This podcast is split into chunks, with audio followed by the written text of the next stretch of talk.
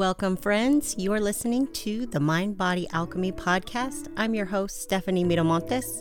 This is where intuition meets education in the realms of spirituality, fitness, mindset, and more, all to create lasting change. Welcome back to the podcast, and thanks so much for being here. Remember last week when I told you that the doors to Unstuffed were opening soon? Well, I have a date for you finally, and we are opening the doors on June 23rd. So if you have been waiting to get in the doors and start this group coaching program, you've got to make sure that you are on the email list and following on social media so you don't miss the announcement. All right, Today, we are going to talk about food. And I know that when you go on a diet and the way that you've been taught to diet has been really centered around food and why food is a problem and certain foods are a problem. And because we think about food in this way, we're using our brain to solve the food problem. But what if the problem is not the food? One of the reasons that intentional weight loss has such a low success rate when it comes to long term success is that you think that food is a problem. And when you think food is a problem, your brain goes to work to solve that problem. And this is a great thing if you're actually solving the right issue. But more often than not, you aren't solving the right issue when it comes to the dieting thing. Diets highlight the problem with sugar, fats, grains, dairy, or processed food they teach you to eliminate certain foods, count your calories and or watch your portions. There's usually a chapter or 12 on hacks, tips, and strategies that you can use in order to do this. And they make it seem like this particular diet, whatever that diet is, is the one that has the secret sauce to success. Sometimes it's full of health speak around the strategies, and other times it's just about weight loss for the sake of vanity. But either way, both are missing the same key element. You are not a robot. You have a life outside of how you eat that impacts what you like to eat and why. While some of the information you might have picked up from various diets is helpful, it's presented in such a way that it often leads to fear around food and disordered eating patterns that you may not even realize are disordered because they're so common. Because everyone from your neighbor to your friends to the people that you share an office with are all experiencing weird habits and behaviors around food to the point where we've just called them normal, but they're not normal what begins as a feeling of excitement and maybe even some freedom because you have some answers and some structure becomes a toxic relationship where you don't know how to make choices outside of the confines of that specific diet. You start to stress out when you don't know the exact number of calories in your meal at a family barbecue, for example, or you worry about what was added to your restaurant food that might throw your numbers off if you've been tracking diligently, or it may be detrimental to your health if you've been a victim of fear mongering around all the bad food talk that is everywhere on social media and in books. You look at food now as a set of rules to abide by and not an eating experience that is just a normal part of everyday life. Because you have a weight loss goal, you might be thinking that not knowing the right rules or not following any rules at all is what caused the weight gain in the first place, but that's not true. Weight gain is certainly a complex topic, but it comes down to one thing storing more of the energy you consume because the body doesn't have an immediate need for it. Instead of looking at the reasons why you consistently consume more energy than your body requires, you start looking at which foods need to be eliminated, or you start trying to force yourself to eat less by sheer will even though the end result of learning why you overeat in the first place is the same as simply willing yourself to eat less, it's a much more useful and effective strategy long term. Willpower isn't forever. I'm sure you've experienced this. And if you're like me, you have lots of willpower. You can execute, execute, execute if the desired goal is powerful enough. But when that willpower runs dry, there's not a thing in the world that can make you get back on track until you've really done some major regressing.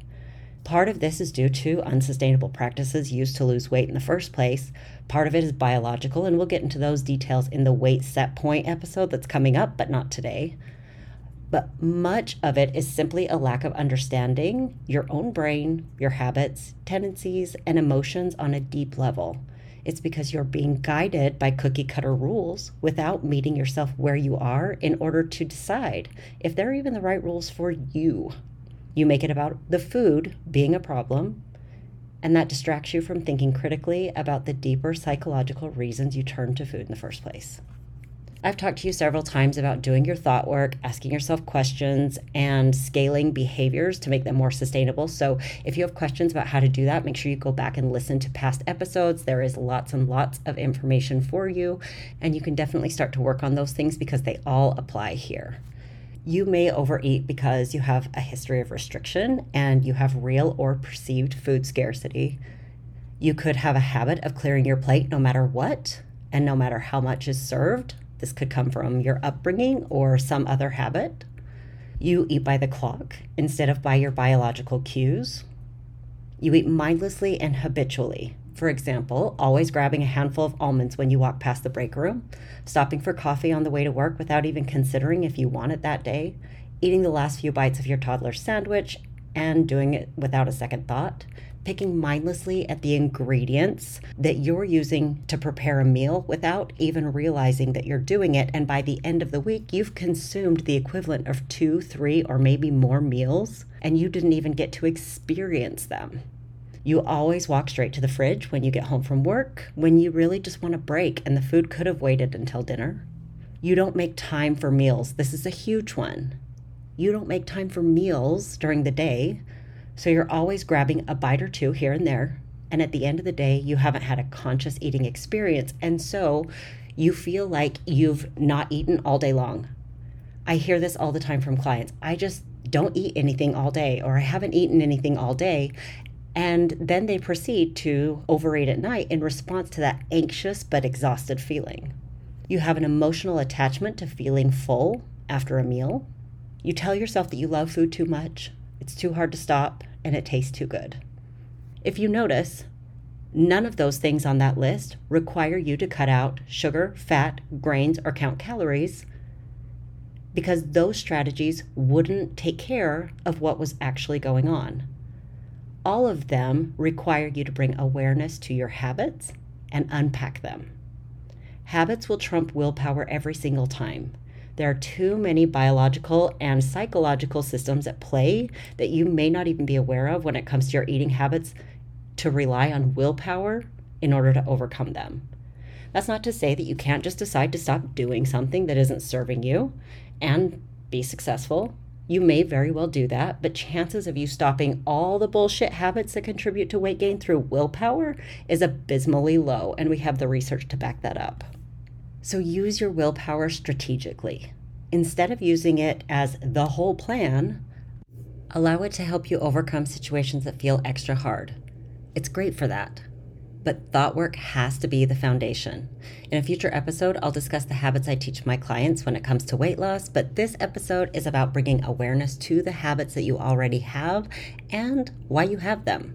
So here's your challenge this week grab that super tool, your pen and paper, and write down every habit you can think of that contributes to your overeating.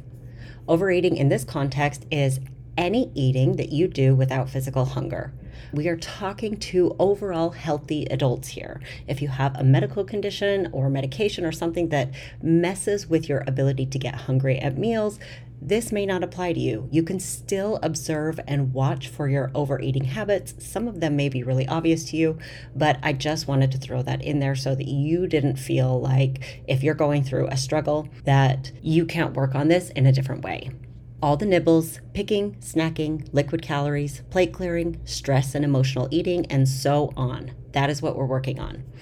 What we're not doing here is judging our overeating. If you start to feel upset, fearful, overwhelmed, or defensive, that's okay. Take a breath, pause, and ask yourself why you're feeling this way. Ask yourself if you're willing to be curious instead of critical in order to learn more about why this is happening. Then, when you've got your list, go down it one behavior at a time and write down everything you know about this habit's purpose and origins. When did it start? Did someone close to you model that behavior for you? What purpose did it serve at the time? Does it still serve that same purpose now, or is it simply a habit that an emotional circumstance left behind? Sometimes, when people have a very stressed situation with their family, or maybe they're going through a hard time, or they have a very stressful job, they'll pick up some stress eating behaviors and even though that stress eventually gets resolved, the old habit of eating every time they feel stressed or eating at a certain time period remains. And so we just want to know that information. It's good to know and it's helpful so that we know what problem we're trying to solve. You don't have to do anything with this information today. If you want to make some improvements, that's great. But all I want you to do right now is to start to notice when you're doing these things and why you're doing them all eating is in part emotional, even when you are hungry or just eating for fuel. But some eating is purely emotional. While that isn't an inherently bad thing, you don't have to solve every emotional eating behavior. It is worth understanding yourself on this deeper level so that you can know what is actually a problem for you and what isn't. At the beginning of this episode, I told you that it isn't about the food, and I stand by that. While some people can absolutely benefit from changing the quality of the food they put on their plate for a number of reasons, the truth is that unless there's a medical need like an allergy, then worrying about the composition of your meals is an advanced conversation and needs to be the backup dancer while unraveling your emotional ties to food and your habits are the star of the show. So that's what we're going to work on. If you're a little bit confused about some of these concepts and you don't want to go at this alone, you want some support, you want somebody that's going to guide you through the process, then you've got to check out Unstuffed. The doors are opening on June 23rd and they are only open for a limited amount of time. So make sure that if this is something that's been on your radar, you're on the email list and following on social media so you don't miss the notification for when we are getting started and we get started right away. In the meantime, take the quiz that's linked in the show notes that helps you discover your dieting personality type. That information that you'll learn from getting those results will go hand in hand with what we're working on right here, and it'll help you get started sooner. All right that's all I have for you today. Thanks so much for listening. If you love this episode, do the cool thing and support the show by leaving a rating and review. It helps me so much more than you know. Screenshot the episode and share it on social media.